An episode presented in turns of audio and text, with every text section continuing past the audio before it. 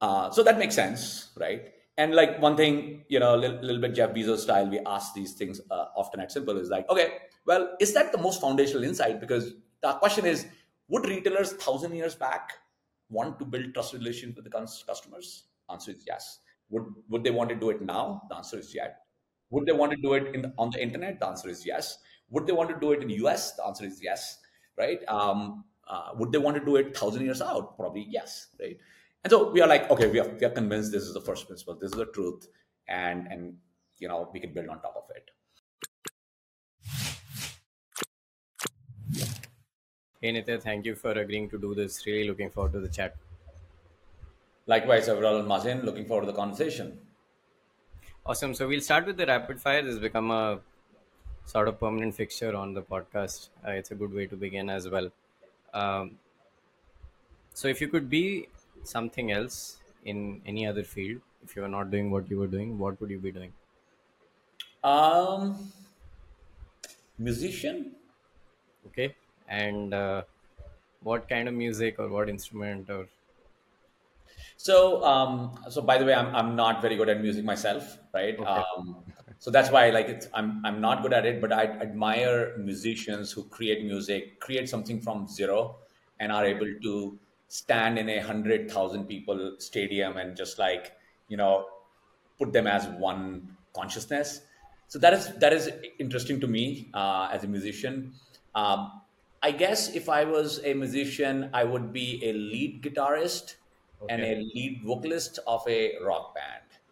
Nice, fairly specific. Although, although the probability of that happening is near zero. That's right. and what's on your bucket list? Going to space, uh, something like that would okay. be, you know, obviously, I don't think there is a reasonable way to go there right now. Uh, but whenever it is, that'll be exciting. Uh, yeah. Understand. Um, what is one question you would ask yourself if you were the AJVC podcast host? Um, I think one question would be uh, what is a singular unique insight uh, which, through which or with which we are building our company? Cool. We will pick that question up then. That's good. helps us helps us through our questions. And for our guests who are aspiring entrepreneurs, bootstrap versus funded. Um, I don't think I don't think there is an easy answer here. Um, I don't think I think both are um, very viable paths that one can take. Um, it depends on what you're building, uh, how fast you want to go, uh, there are trade-offs in both. Um, uh, so, you know, I think I my only thing is there is a framework to it. Um, when you take money from someone else, uh, there is a very important responsibility of using it very well uh, and returning a lot of money back. Um, and and with that, the the game changes it quite a bit. Uh, and realizing that is very important. Similarly, Bootstrap is very viable. Um, probably if you don't need money, it's, it's the best way to think about any business. Uh, oftentimes, you know, what people people um, confuse money with is success. Like raising money or having money to build a business, people think that alone is successful, and oftentimes, uh, as we are seeing now in this environment, oftentimes that's a liability. Uh, so, the only way to think about money or raising money is can that catalyze the growth in the business uh, in in a, in a way where bootstrap would not if you had to describe your company's culture in three adjectives, what would they be? Um, very mission driven. Uh, we have a very singular mission. We started in 2015. It's been eight years. Um, we have not changed that, um, uh, despite all the ups and downs and um, you know shiny things that come in the middle. Uh, so that's number one. I'm very proud of that. Second is um, uh, because of that, the focus of the team, uh, we are doing uh, something very, very hard. Um, the team is very, uh, the right team to be able to uh, think through um, the trade offs between long term and short term as we pursue our mission. and then, last but not the least, um, for the most part, we are having a great time uh, doing what we are doing. Um, And I think our relationship with challenge is quite a positive one. Um, you know, sort of, a lot of times teams and companies thinks of challenges as a negative uh, sort of uh, thing. We we think uh, that challenges uh, makes us better. That's why we are doing it, other than pursuing success and uh, you know accomplishing our mission. Uh, so our, our our relationship with challenge is quite positive. And uh, what's one truth that few people agree with you on? Um, um, one of the one of the truths is um, you know oftentimes uh, we are obviously building our company um, uh, we believe what we are building is a global opportunity. Uh, we started in india because we we felt that india had a the perfect storm to start something like this.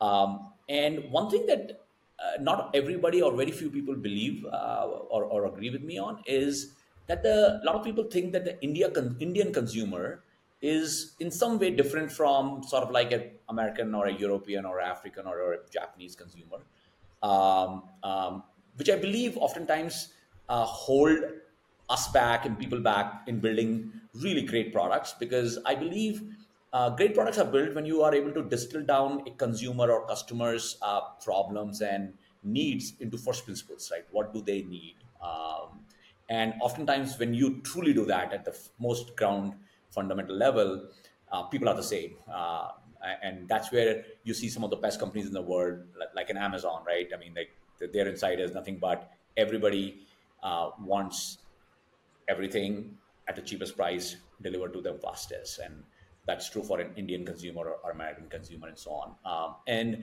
you know that's how we think about building our company where uh, we don't think about our consumer as a you know a boxed into a demographic or, or a continent or a country uh, we think about a, a, global internet consumer uh, who who has access to the best products in the world and how do we build better products and solve problems for consumers Awesome.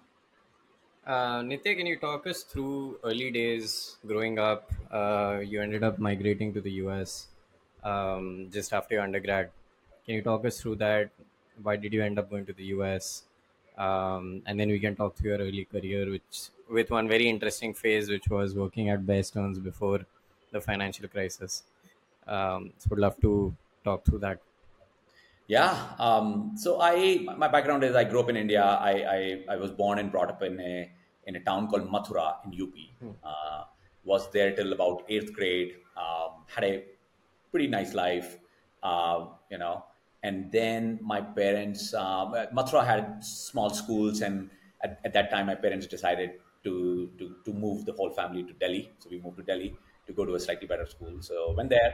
Um, that was the first time. It was a very interesting transition. Mathura, while it's not the smallest town in the world, but it's a small town compared to Delhi. Right. And moving just like lock, stock, and barrel to a, I went to Army Public School in, in Dhaula Kuan in Delhi, which is probably the largest sort of like this school in India, I think. Um, And going from my small little Mathura school to a very large school in high school was quite a interesting um, challenge. Uh, it was challenging, uh, but it was fun. Um, so I was in Delhi. Uh, after that, I uh, studied engineering um, in uh, Chandigarh, Punjab Engineering College. Um, you know, in high school, I was very good at math and physics. I really loved physics mostly, and you know, had this.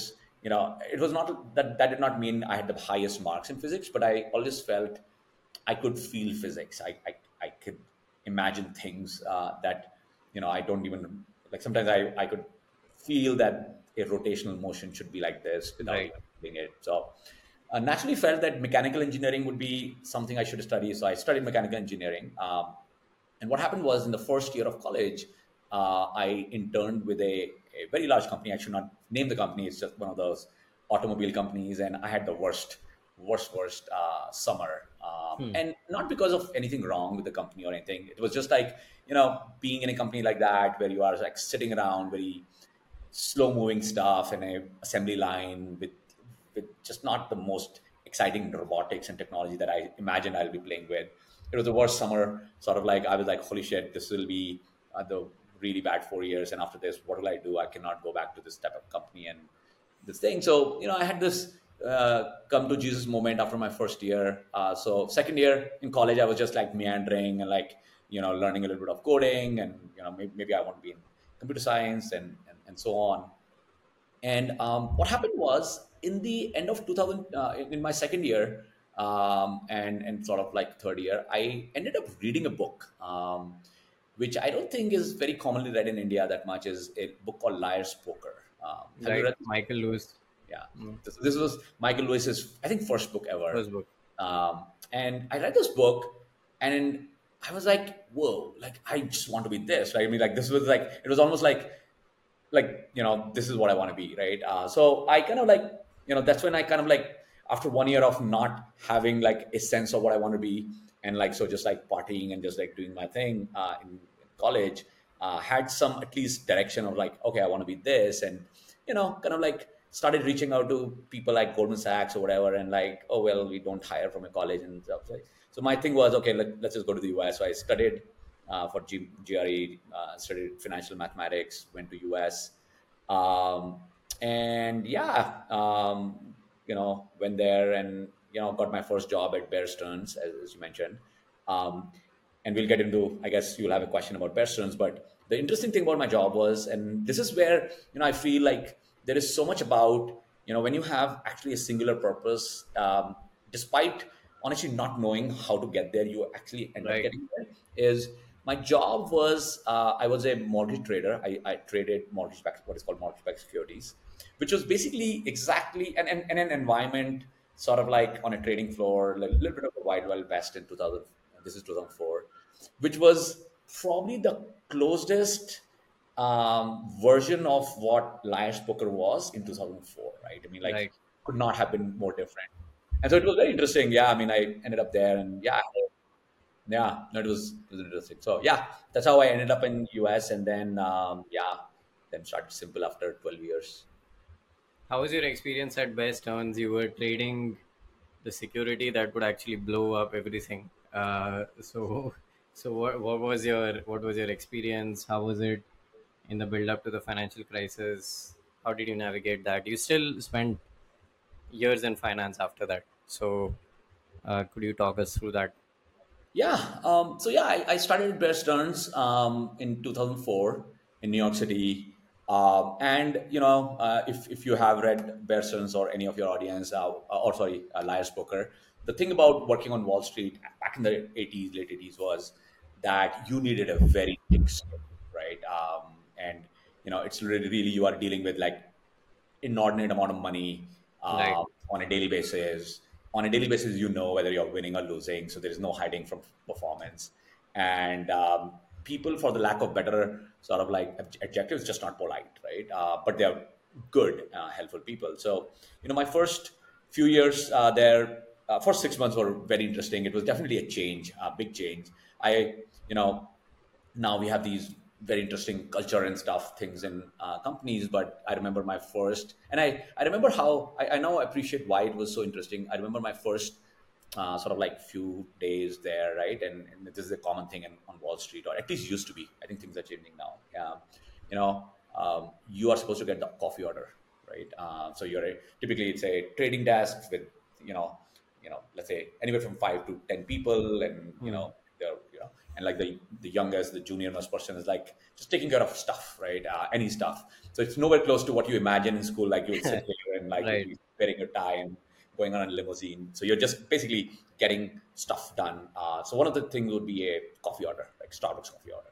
And like what what what you know he's like okay Nitya, can you get it, get coffee? He's like okay who, who wants what? And so people are like uh, can i have this coffee with soya latte with like brown sugar on the side with uh, this thing? And um, and someone will be like can i have this thing with almond milk? And I'm like i have latte and like you know all the sort of starbucks thing. And like imagine 10 people just like saying things and like not even looking at your face. Hmm. And like whoa what happened? And and and obviously pretty much everybody screws with the first order big time right? Because you know you're not taking notes obviously and, and you just bring it. And, and you're also like worried about asking back like oh shit because you're a little bit in, intimidated because these guys are you know very aggressive at the same time very smart and are your boss and you know. So you're, you're trying to pretend you know everything and you completely screw up the your order when you screw up the coffee order you're yelled at. Like like you are the most stupid dumb person uh, they have ever met. Um, and and then and then and then you know no one tells you how to take the next coffee order um, except like other people who, who've been like just like maybe a friendly advice like just take the notes and like if you don't know just ask and the guy will be pissed off at you to ask again but ask again right? Right. And and i think that experiences I, I'm, I'm just talking about that because you know it sounds like stupid and you know right now a lot of people would say it's abusive almost right i kind of like if when i sort of like see it and look back at, at that that was some of the most important things i learned uh, and it's almost like in college we used to have ragging right and when Right. you know your college senior rags you you actually have a relationship that you build with them uh, which Right. is beyond just like this hierarchical relationship of boss and like you you become almost like an apprentice of someone and they want to make you successful then right, Right. so you know that was the start and then anyways um, you know and like the thing is you know what, what is you know said is is uh, you know if you can't do a coffee order well because it's actually hard how can somebody trust you with trading right? I mean, because Right. trading is harder and that's real money uh, so you know it's just that, that rite of passage you take it doesn't matter your degree or college or gpa it's like can you do this can you do that? And you have to just cross the sort of this thing and in that whole process you have to have a thick skin. I loved it i loved it um, yeah, uh, but also, you know, obviously worked in mortgage-backed securities. Uh, when I was uh, working there, we also created CDOs, collateralized debt Right. obligations, and synthetic CDOs and all that good stuff.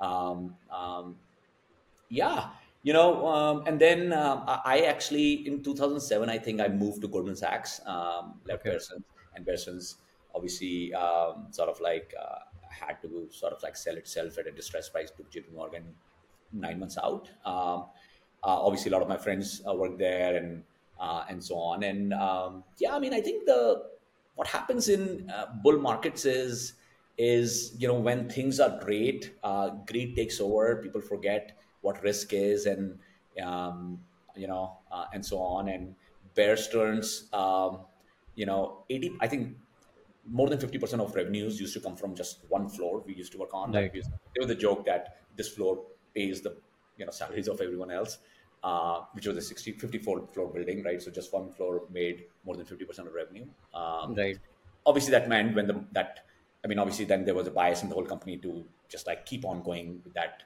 revenue stream and obviously risk got built up not not what because of what Bear Stearns did or any one thing yeah like it was a, this perfect storm of you know incentives of everyone on Wall Street and rating agencies and people who are buying houses and brokers like imagine this right? I mean like what used to happen was you know you you you, you want to buy a house let's say you you think that you should be buying a $250000 house and then you go with your family your kids and like the broker is like oh I'll let me show you a $500000 house and suddenly that house is nicer and has a pool and you say well i can't i don't think i can afford it uh, then the broker says, "Well, I have a loan for you that is zero interest for the next ten years."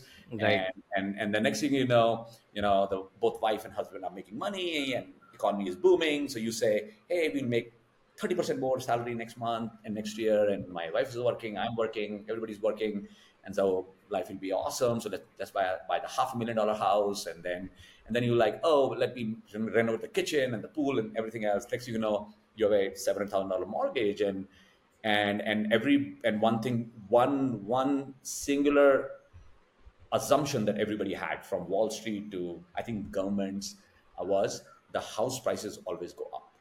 And they Right. did for the last i guess 30 years 40 years. And the moment and eventually like any price cannot go up forever. Eventually it has to either flatten or go. And and the whole financial markets derivatives were built on sort of this risk management you know infrastructure around house prices don't go down and the moment it went down there was just so much leverage in the system that it just collapsed very very very Right. quickly uh, yeah. so it Interesting. was interesting lesson for all of us Did you think of um, leaving the financial industry and then can you talk us through the eight years after that, the financial crisis, your time at Goldman? You even were co founder of a, a financial services firm and then you started Simpl. So, can you talk us through that journey? Um, yeah, so uh, you know, um, you know, during the the peak of the financial uh, crisis, I was uh, I was actually at Goldman Sachs again in the same sort of a thing. Um, um, you know, one of the things that uh, it turned out that, as, as you know, a lot of things uh, got you know destroyed, but few firms like Goldman Sachs and few hedge funds did exceptionally Right. well. And the reason was, and this is something I learned actually at Goldman and generally at life, uh, how important is being able to to fully fully if you're wrong uh, Right. like or, or, or for or wrong or wrong direction being able to truly intellectually know say we are wrong uh, in this direction now going forward um, making sure a big organization like goldman sachs or whatever Right. together agree on that and turn very quickly right and most people just can't turn that fast right because there's a big ship and so many people so much profits and goldman did it really well um, where you know uh, everybody basically you are right you were you were right for the last bunch of years if you're long let's say mortgages uh, at some point you have to kind of like say oh that's a wrong thing uh, Right. and sometimes if you're wrong if you're saying wrong you have to take losses um, which is very very hard to do uh, especially as a public company uh, meaning billions of dollars of losses but if you can do that and if you're right in that new direction then you can short the market and like make crazy amount of money on the other Right. side but to do that you have to make that hard intel, uh, emotional intellectual. Pivot as a public company take the loss and all of that. Goldman did it very well you know um, yeah i learned uh, and that's true.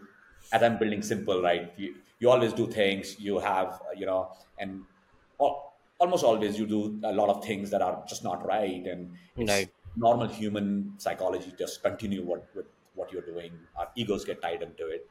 Anyways um, i was at goldman for a few years uh, then i yeah, I mean, like I, I, I uh, one thing I always liked about Bear Stearns was while it was a bigger, com- uh, it was not as big as Goldman Sachs, but with, it was a large public company with massive lot of people. Uh, but the culture was very small, right? I mean, like maybe the group I used to work in, like we were just like like hundred people on a floor and just like thought that we owned, like just like that. That was like a startup type thing. And so I was, uh, you know, like, just like looking for something more interesting, I guess, um, and I came across a very interesting opportunity to be a, in the founding team, team of a new hedge fund. Um, so we, so I left Goldman to. Um, I was not the founder, but in the founding team. So we were like five people started a hedge fund. It was very cool. Like we got a office, in West Village, um, uh, you know, um, yeah, just did that for another five, four years. Um, and um, the hedge fund was, you know, reasonably successful, but not very, very successful. Um, and eventually, we decided, or our founders decided, that we'll just sell it to a CVC. So we sold it to Okay. CVC. Uh, and at that time, I, you know, freed up. Right, um, it was a interesting experience, um, um, building something from scratch and basically doing everything, uh, and it was fun. And um, yeah, uh, in 2014, I freed up, uh, and you know, I was thinking about what what I want to do next. And the idea of going to some sort of a Wall Street firm wasn't uh, appealing to me. Um, so I just decided to take some time off. And honestly, never considered I will move back to India to start something like Simpl. Hmm. I thought what I will do was I will start a hedge fund. Um, Okay. And I actually Hmm. sort of like started putting some thoughts because I thought I was good at my job and I had so much experience, obviously. So, you know, always thought slightly in the box there. Um, and I started something small, like it, it was called Absolute Artha. And I thought I'll do emerging market value investing. Uh, I got very interested in how Warren Buffett thinks, uh, which was very different from obviously the rest of the Wall Street. Um, so I learned a little bit about that type of stuff. Uh, I'll do that. And, um, you know, at that time I was just traveling a lot, uh, and I that's when I moved. I, I spent I was spending some time in India, and two things happened, uh, which which then led to me moving back to India fully and starting Simpl. Which is one was that um, I got rejected for a credit card. Um, Okay. and and honestly, I did not need one because I had a US credit card. But what happened was when I was in India and stuff, at that time you could not use in MakeMyTrip and all these websites. They do not allow you to use international credit cards for Right. dom- some bookings, like some fraud control probably. So I had to ask my dad's card, my brother's card, and so on, and it was not the most comfortable thing. So I went to my bank. Hey, can I get a credit card? And by the way, this bank is you know one of the top banks. I had a bank account with them when I was in college in India. I took a like a one, one crore rupee type loan from for them from them to go to US to, to study as a student loan, and then I had paid the whole loan back. And when I was in the US, I, I used to send back money in India and like whatever some savings would be invested in stock markets in India. And, and, and I had a reasonable balance, and I was shocked that they could not give me a credit card. Um, and obviously, you know, The reason was I did not have an income then, or or a credit score. Um, so that, that's something what happened, and I was like, whoa, like, and living in your New York bubble, you feel that everybody has a credit card, and then you realize, you know, only at that time, 20 million people in India have a credit card. That's two million, uh, two percent of the people.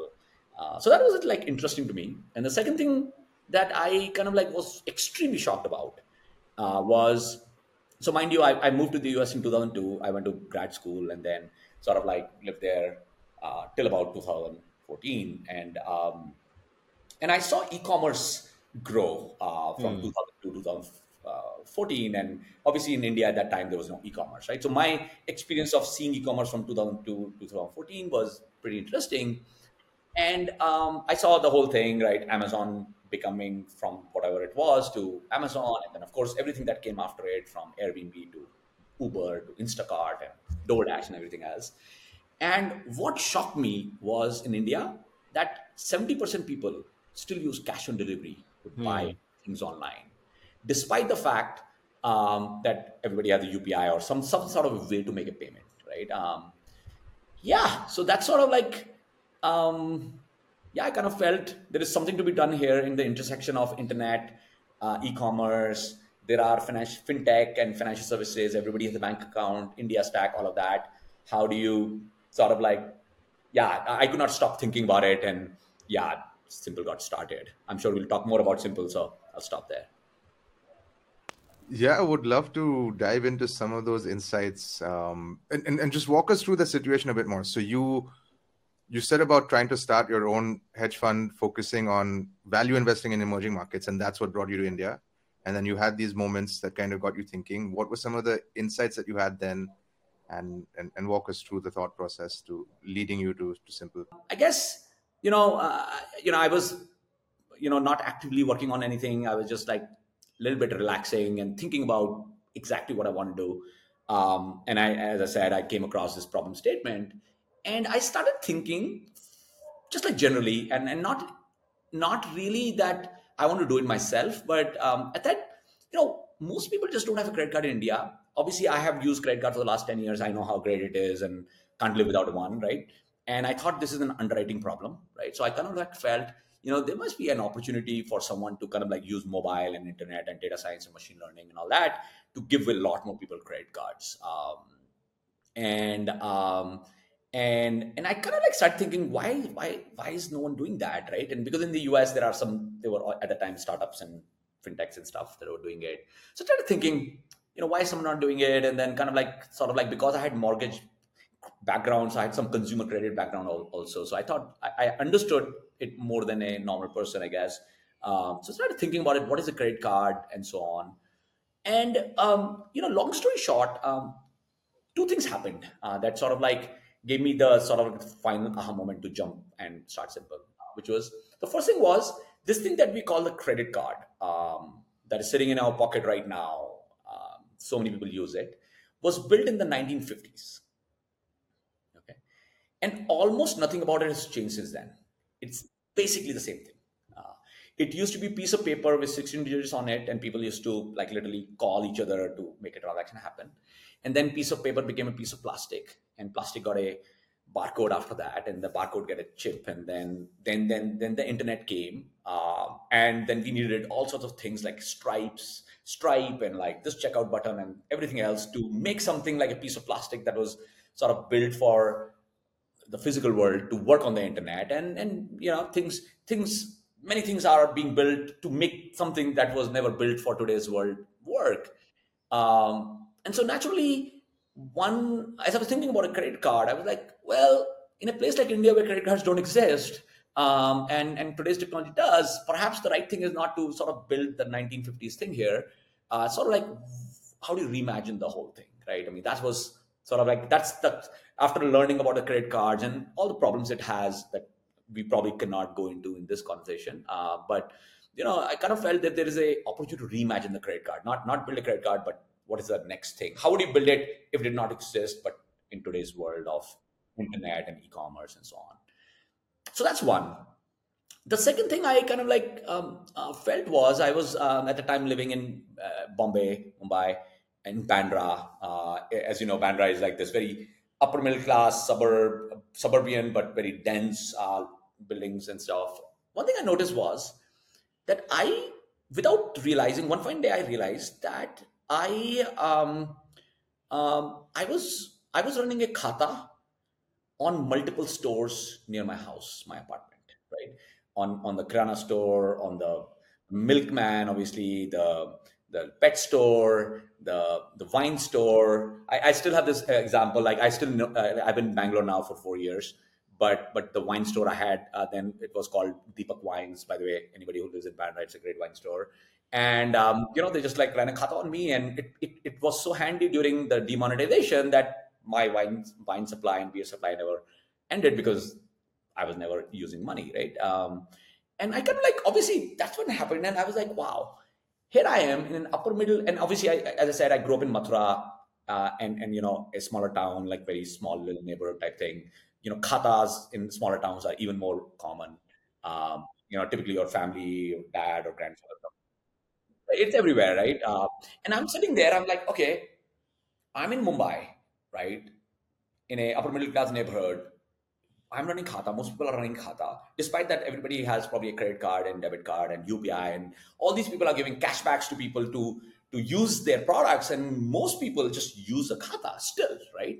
And nothing has, and the Khata is nothing fancy. It's like a notebook with pen, right? And like everybody has a page, and like you know they just probably not don't even know your name. They just know you by like some apartment number or something, and there's no very like nothing, right? And there's a Khata, and when that happened to me, one thing um, I'm, I'm, very fond of uh, trying to understand.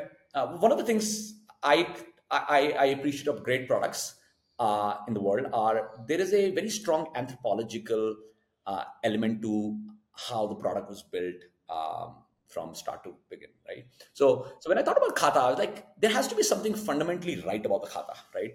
And that right is has to be ingrained in human human psychology and history and so on. And obviously, the product itself is as bad as it gets. Right? It's a piece of paper and a pen, and you know, Khata has you know, uh, rich people use it, poor people use it, young people use it, old people use it, people use it in Bombay, people use it in Mathura and Delhi, and I'm sure other parts of the world also in some format. And um, and not only we use it now, we've been using it for thousands of years. Um, and the interesting thing is, um, you know, around that time, and you know, I, I give this uh, analogy of liar's poker and how when you're thinking something, you know, if you're keep on at it, you, start putting the puzzle yourself. I ended up coming across a book that I had never read that I got it got during the times of Bear Stearns uh, crash. Uh, it's called Five Thousand Years of Debt. Um, uh, that's the name of the book. It's a 800 page book, hard to read. Uh, somebody gifted me during the financial crisis, like, all right, you created the crisis, so here's a book which will tell you why it happened. Um, and um, and I never read that book, and I was here like just like spending time, and so I had some time, I guess. So I was reading this book, and the first chapter of the book was talking about how how money itself. Um, a lot of people think that money was created to solve the barter system, right? Uh, where people with goats and milk and rice would not trade with each other.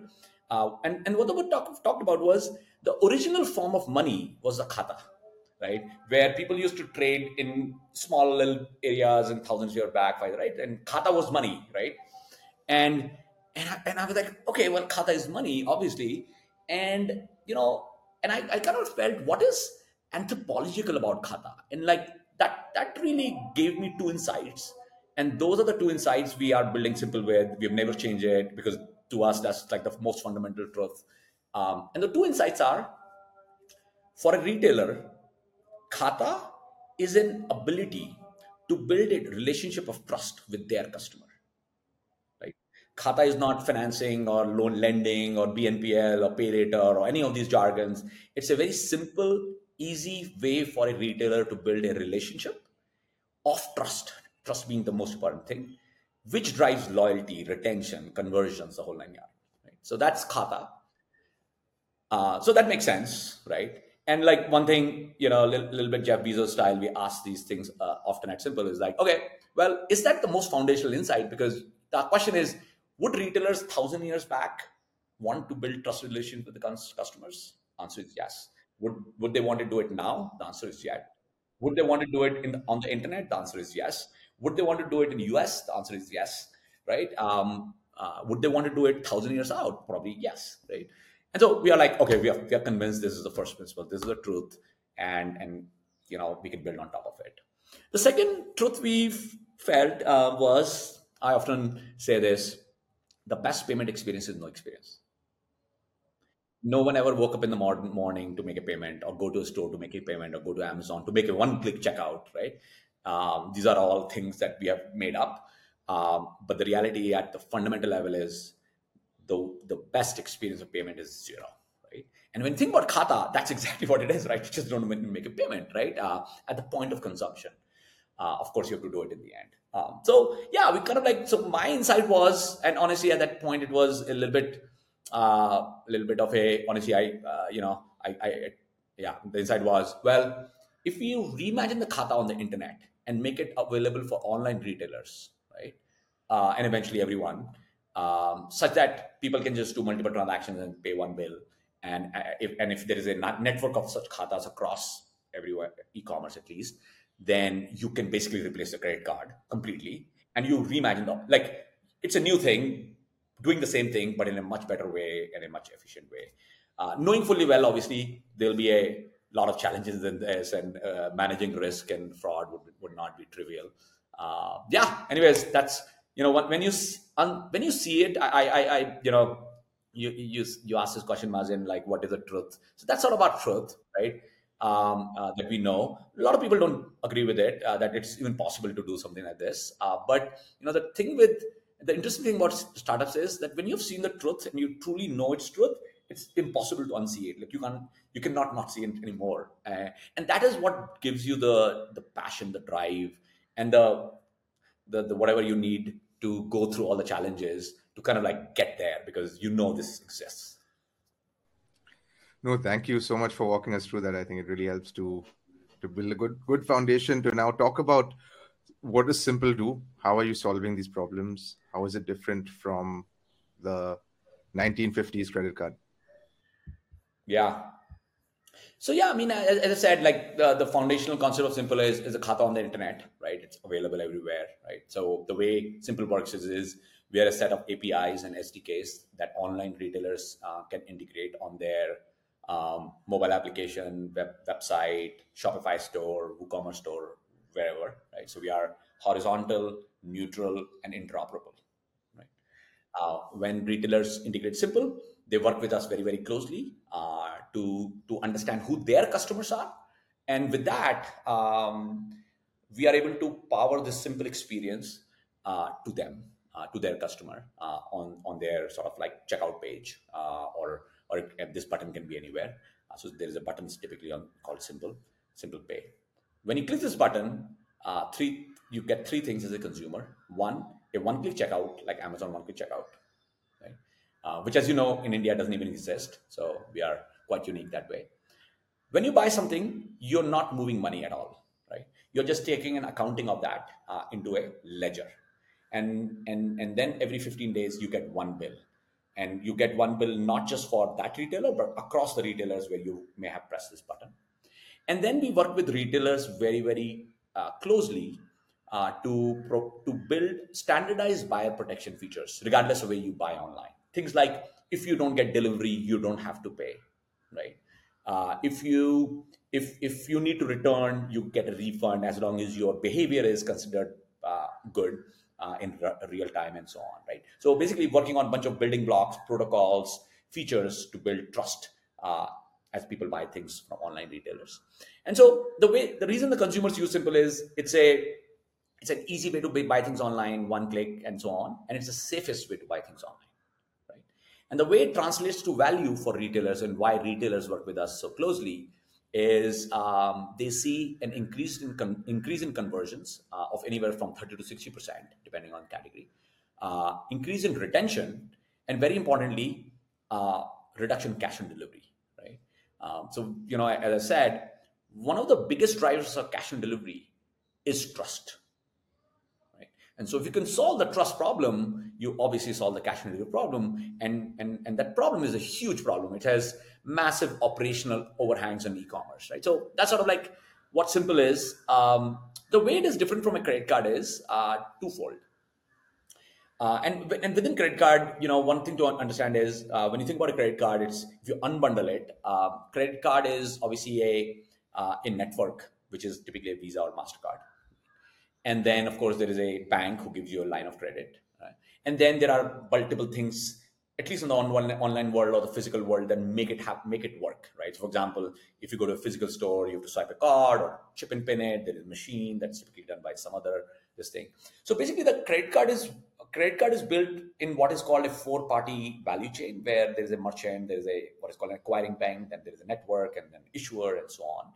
And this whole thing was built again in the 1950s, right? Um, and as you can imagine, in 1950s, you needed so many things to make things happen. Like imagine 1950s, there was no spreadsheet. So how do you know who, who owes what, right? So it was a lot of paperwork, I guess. Uh, and then over time, innovation happens slowly, right? Imagine from 1950s to 2008, uh, 1980s, uh, there was hardly software, right? So, you know, this value chain got fossilized. Uh, and then, you know, the value chain could not be taken out, even though we saw uh, big innovations in software and internet and databases and so on. And um, and what happens with this value chain is, uh, in the end, is this value chain is quite self-serving now. Um, um, it is it makes a lot of money for itself and um, banks and so on. Uh, and this network that makes it happen, Visa, it's a network of banks. Uh, their main customer is a bank. And the way we think about Simpl is, uh, and the question that we answer is like as a sort of like this North Star is, what's the next Visa going to look like? And the way we think about it is, the next Visa will be a network like Visa, right? But unlike a network of banks, it'll be a network of merchants, retailers, right? So retailers will be the owner of this network and driver of the network and value creator from the network. And um, and and and and yeah, I mean, uh, the way we think about it is, you know, we are very much merchant first uh, and empowering merchants to be consumer centric. Um, uh, there is nothing in this product where there is a credit element, right? It's like, I mean, there is a credit element as in a element that somebody will pay the khata later, but the the that's a tool. The the value of the tool is to drive convenience and trust right? So how did you get the retailers on board nitya? Like what was the uh, story? You told them what is how did you win their trust and what is the value proposition to them? Like you said you wanted to be a merchant network. Yeah.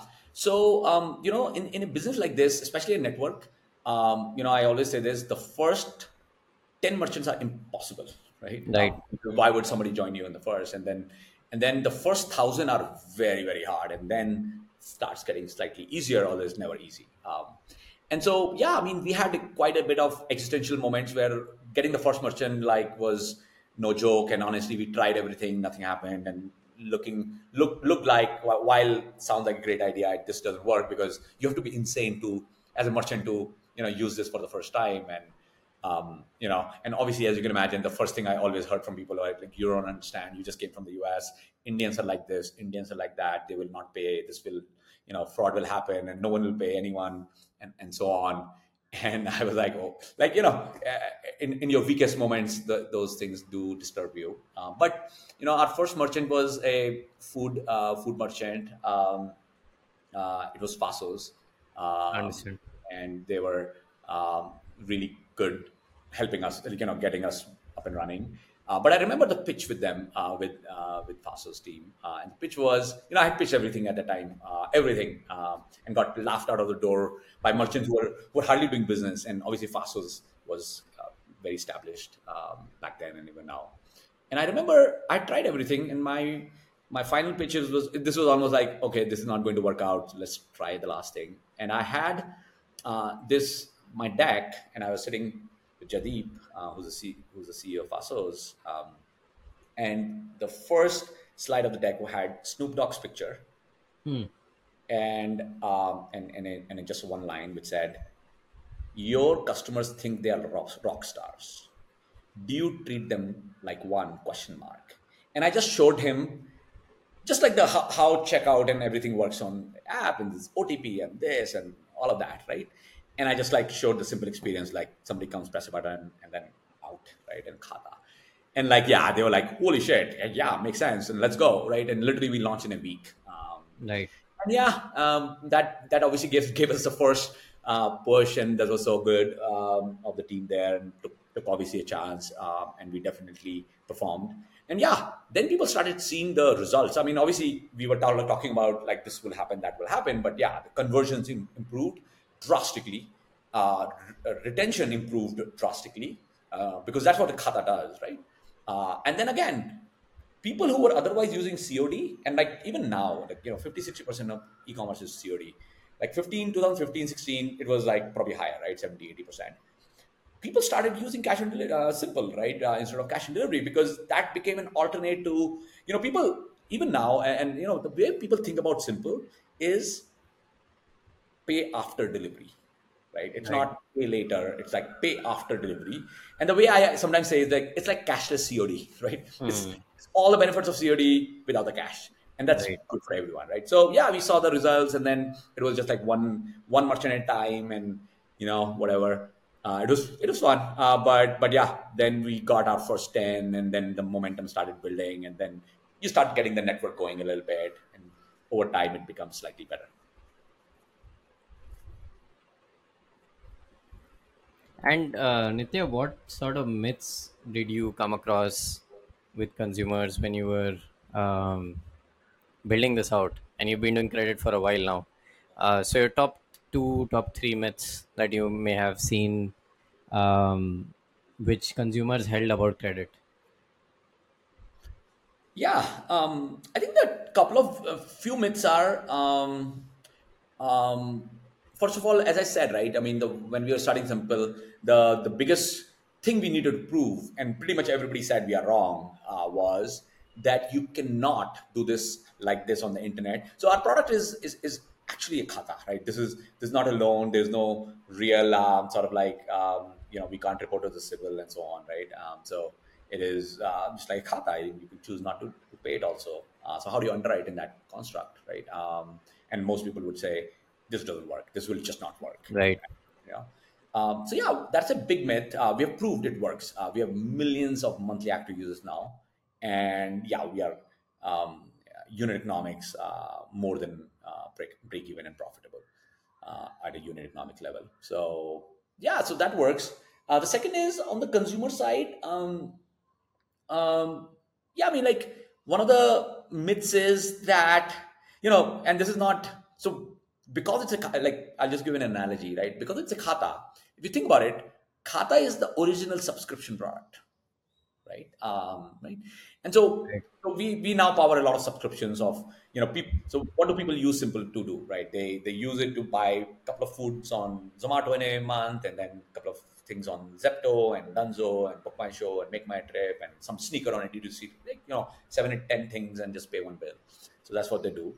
Uh, and uh, we are also on content websites like Times of India. You also, you know, one click read an article for 20 rupees and move on, right? Um, so it's it's all about just like just move on. Like there is no, it's just like khata, just keep on consuming and you'll get a bill in the end. Um, so so we, we power a lot of subscriptions. Um, and one of the one of the one of the things um, people always say is, is India in India there's no subscriptions can't work. Right. right. Uh, right. And and as you know, like in the US and most markets, subscriptions are what drives commerce and India subscription doesn't work. Indians will not do subscriptions, right? And I always I'll say, look, India is the biggest subscription market in the world already, hmm. right? And you'd be surprised I'm saying that. And then I ask you the question, what do you think happens with your Dudwala or the newspaper wala or your right. all these things that you have? These things that they're all subscriptions, right? Um, right.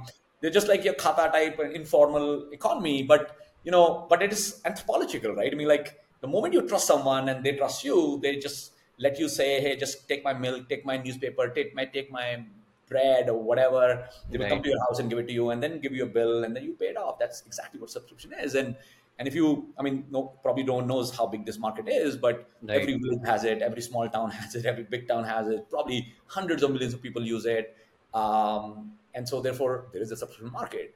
Uh, how do you now take that insight and put it in a product, right? So yeah, those are the things. Uh, you know, uh, you know, we are very excited about um, what we are doing, and and the exciting, the most exciting thing, um, and I think that's, I think probably most people um, maybe not think about it deeply enough, which is if you think about e-commerce, um, US, and we all compare our sort of like as US and Europe as sort of like this benchmark of what it could be, right? Or Right. in China, right? In the US, e-commerce started in 95, right? And here we are in 2023, like almost 30 years out. So it's a 30 year mature e-commerce market. In Right. India, e-commerce started just in 2012, right? I mean, I think not much was, I was not here, but not much was happening, right? Um, so 2012, 2013 is when it started.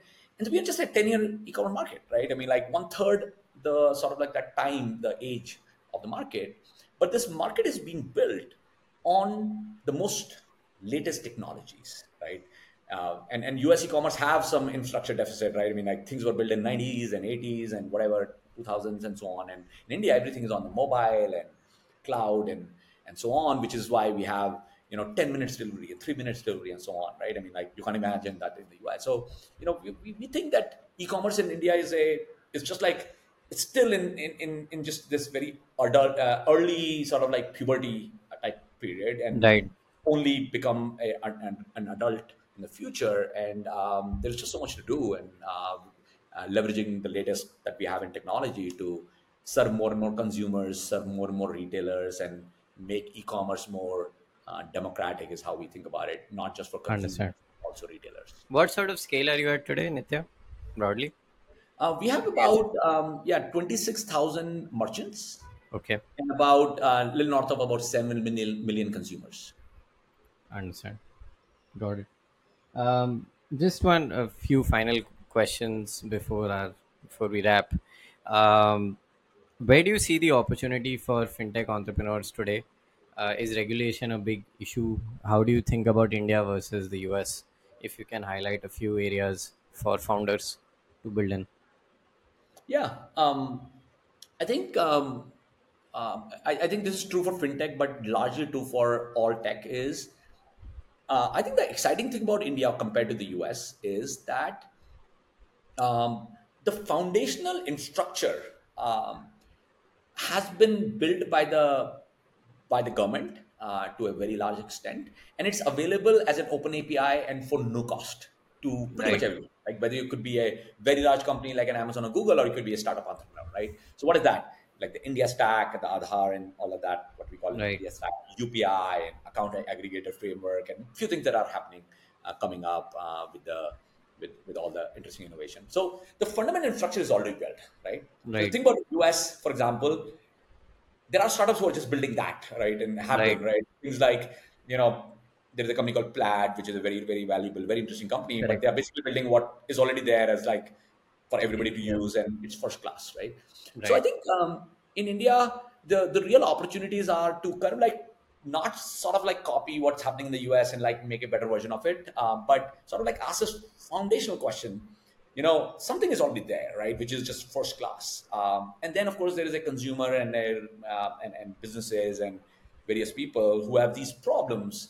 How do we sort of like leverage um, this new thing and uh, reimagine not just product uh, innovation on the product side but on the business model side one of the exciting things i believe in technology is not just like having a better product but a much better business model that Right. aligns yourself um, align yourself better with the your customer right which is Right. you want to give the better product at a cheaper cost uh, and and sort of like have a business model where you make money when your customer makes money right um, so i think that's super important um, uh, obviously in fintech um, uh, it's slightly different from other sort of tech uh, but that's the sort of advice Understand. i give anyone I to. Understand. And just a final closing question why we call this Founders Unfiltered. What's some piece of unfiltered feedback you received as a founder which changed your perspective? Uh, we're looking for brutal, honest uh, kind of feedback. uh, you know, you know, when you've done this for long enough, you get so much feedback, and uh, it's very hard to find one. But but I think one of that, one of the feedbacks is, um, and eventually, it's not a feedback; it's a series of things that eventually give you an insight, um, which is. Um,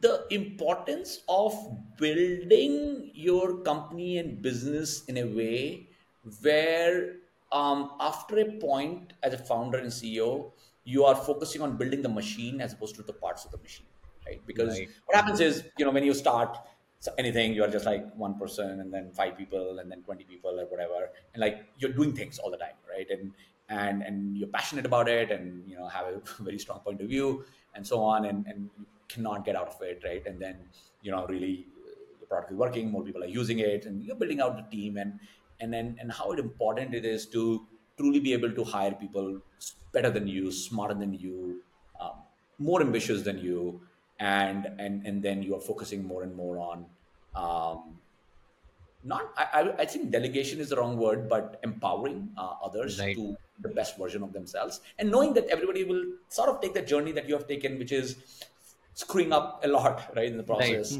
Uh, uh, but as, as long as the progress is forward uh, looking and you know the, every every screw up is making you a better version of yourself uh, and how, how do you make sure that's a role you play as a uh, founder um, yeah that's been uh, the biggest realization uh, over, over the last few years Nitya, thank you so much for openly sharing your journey. I think it's very useful to our listeners. Thank you all for tuning in.